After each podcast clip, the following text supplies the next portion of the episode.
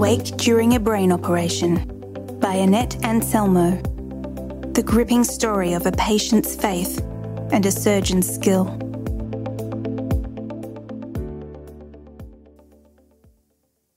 In the fall of 1953, Annette Anselmo of Salt Lake City, Utah, traveled to a well known neurological institute to seek help from Dr. Jones, not his real name, a renowned brain surgeon. For 30 years, ever since the age of four, Annette had suffered epileptic seizures with devastating frequency. Anticonvulsant drugs and a brain operation performed by a Salt Lake City surgeon had banished the severest seizures, but she still suffered smaller convulsions, sometimes as many as 65 an hour. Dr. Jones studied her case history, made exhaustive neurological tests, took brain x rays and electroencephalograms, then gave his decision. We believe an operation will help you, he said, but I do not promise a complete cure. And you realize the risk. You may be paralyzed. For Annette, the possibility was worth the risk. Here is her account of the operation as she experienced it. Early that morning, a barber came into my room and shaved my head so that it resembled a large billiard ball. Then my bed was wheeled into the hall where Dad and my sister kissed me, trying hard not to cry. Don't worry, I said. I'll be back. My feeling was, today is the beginning of the end of my 30 year war against epilepsy. In the x ray room, a doctor said to me with a smile, This is a big day for you. In one hand, he had two wires, each about a yard long, in the other, a glass of water. I'm going to insert a wire in each of your nostrils, he said. I want you to take a drink and swallow when I tell you to. The wires were to go down into my stomach. Each time the doctor said swallow, a few more inches would appear, until only about a foot and a half remained in view. Then the doctors took an x ray to see if the wires were in proper position. Three times they were not, and he would say, Let's start over. Finally, the wires were in place. As he taped the ends to my chest, he explained that these electrodes would provide a reading of stomach movement, the sensation I often experienced with the onset of an attack. When electrical stimulation of the brain came close to the point from which my attacks originated, the stomach sensation would be produced. Now my bed was wheeled into the anesthesia room. I knew that I was to remain fully conscious throughout the operation, so Dr. Jones could be guided by my reactions.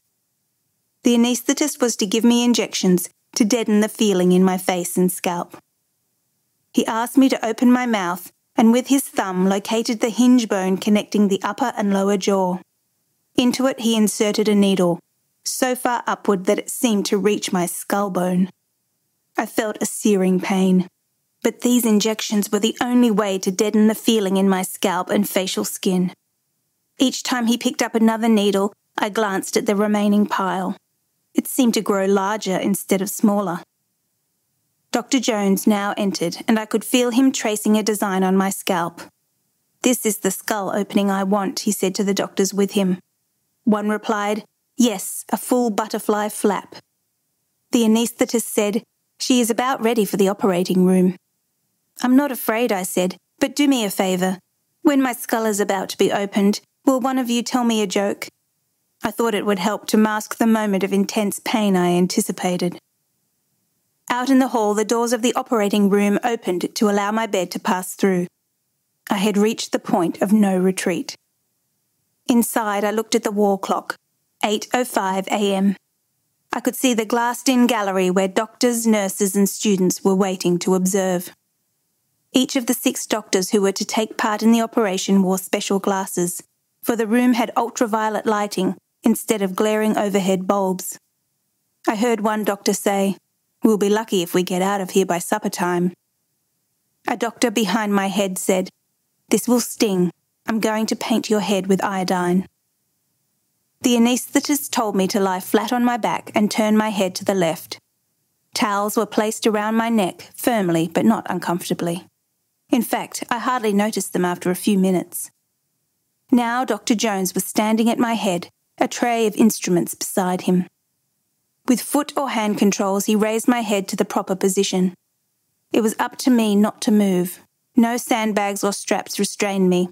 except one to keep me from falling off the table. He asked if I was comfortable. I said yes, but I'm freezing.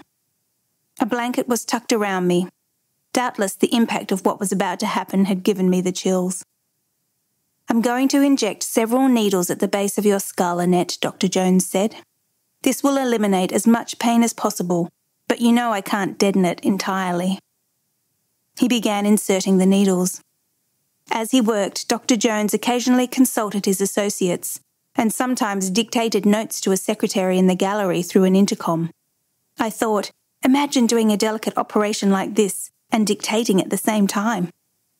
He told the type and amount of medication in each injection, reviewed my case history, and explained what he believed to be the cause of my seizures a birth injury, damage resulting from an interference with the circulation of oxygen carrying blood to one side of my brain at the time of my birth. Each needle felt as if it would come through my mouth. I finally lost count of the needles. How many more? I kept asking. Not many. Try and bear it a bit longer, the doctor would answer. I glanced at the clock. It seemed impossible, but it was already 11:20 a.m. Now I felt the pressure of what I was certain was a scalpel against my scalp. No pain, just the sudden warmth of liquid trickling down my cheek. When I realized it was my own blood, I said, I'm going to throw up. A pan was held close to my face. My mouth felt parched. A piece of ice was placed between my lips. Dr. Jones said, Annette, we are about to make a few holes in your skull. The drilling began. There was a period of dull pain and a dull grinding sound.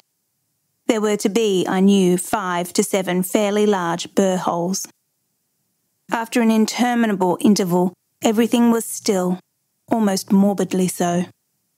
Then I heard the sawing of bone. I waited for the pain I so vividly remembered when the skull had been opened in my other operation two and a half years before. I finally asked how much longer it would be before they would break through my skull. Someone patted my hand and said, It's already done, Annette. The clock showed 12 noon. A nurse held a cup of something steaming, soup perhaps, and Dr. Jones drank it through a straw. I heard, more than felt, the awful sensation of liquid being squirted over my brain. When the brain is exposed, the air dries its surface quickly, and it must be continuously moistened. At 1:30 p.m., Dr. Jones said, "Turn the machine at this angle." I knew he was referring to the machine he would use to stimulate the electrical activity of my brain cells. Pictures were taken, both in black and white and in colour. Then Dr. Jones spoke to me quietly. Annette, from here on, I will need your full cooperation. We are going to stimulate your brain, and I want you to tell me exactly what you feel and where. Was I ready? I said I was. A few seconds later, I felt a light current go through my body. I said, I feel as though I am about to fall off the table to my left. He answered, That's fine, we'll try it again. This time the current was stronger. I said, My left leg feels as though it is about to fall off the table. Moments later, I felt someone lift my leg back onto the table. Then I heard the doctor say, I want a few more colour pictures, please. More brain stimulation. Doctor, that felt as though my left forefinger pointed inward. Dr. Jones repeated the experiment, then said, Let me hear what Annette said during the stimulation. I heard my own voice and realised my words were being recorded. Immediately after, Dr. Jones said, Annette, I am going to remove a small section of your brain which is causing some of your trouble. Then I heard words which I shall never forget. Annette, remember, just so much is in my hands. A few minutes later came the clicking sound of metal as he put down the instrument he had used, and I knew the excision had taken place. I looked at the clock. It was 2:30 p.m. How much longer? Dr. Jones said, Annette, I'm going to stimulate again. Please tell me what you feel. I felt the current, and at that instant I felt my left eye turn inward. It was repeated. Then Dr. Jones said, I am going to remove another small piece of brain. At that crucial point, I said, Doctor, I have a funny feeling I've never had before. I'm afraid I'm going to have a seizure. Metal clicked as he laid aside his instrument. A few moments later, I had the seizure, a small one. What kind of reading did you record? Dr. Jones asked an assistant. The answer came in medical terms. Once more, I felt the stimulating current go through my body, and this time I had a familiar, sickish feeling in the pit of my stomach. Once again, the doctor said, Annette, I'm going to remove another affected bit of brain. And speaking to his assistants, he explained how far into the brain he was going. He said that the Salt Lake City surgeon had excised at precisely the right spot, but had not gone this deep, fearing he would leave me paralysed. For the first time, I felt true cutting pain momentarily. When it ceased, I said, If anybody ever says again there is no feeling inside the brain, Dr. Jones, don't believe him. I know better. I kept saying, I'm tired, doctor. Please put me to sleep. He answered, I'll bet you a quarter you'll fall asleep within the hour, Annette. Then he said that he was about to make his third excision, and now he would touch the section of the brain that controls vision. For the first time, I said a silent prayer, asking God to steady Dr. Jones's hand. Then I heard him put down his scalpel. I could see the anaesthetist clearly, and I thanked God. Dr. Jones said, Still awake? I guess I owe you a quarter. The recording shows that I replied weakly, Deduct it from my bill. I was so tired I could hardly hear the voices around me. After a while, the doctors began testing the reflexes of my arms and legs. Dimly, I heard them say, All four extremities have good reflex actions, no paralysis. The anaesthetist spoke. Hold your arm steady, Annette, while we locate a vein. It meant that the operation was over. Now they would put me to sleep to close my skull. Exhausted, I glanced at the clock as I felt the needle going into my arm. 4:30 p.m. No paralysis. All was well.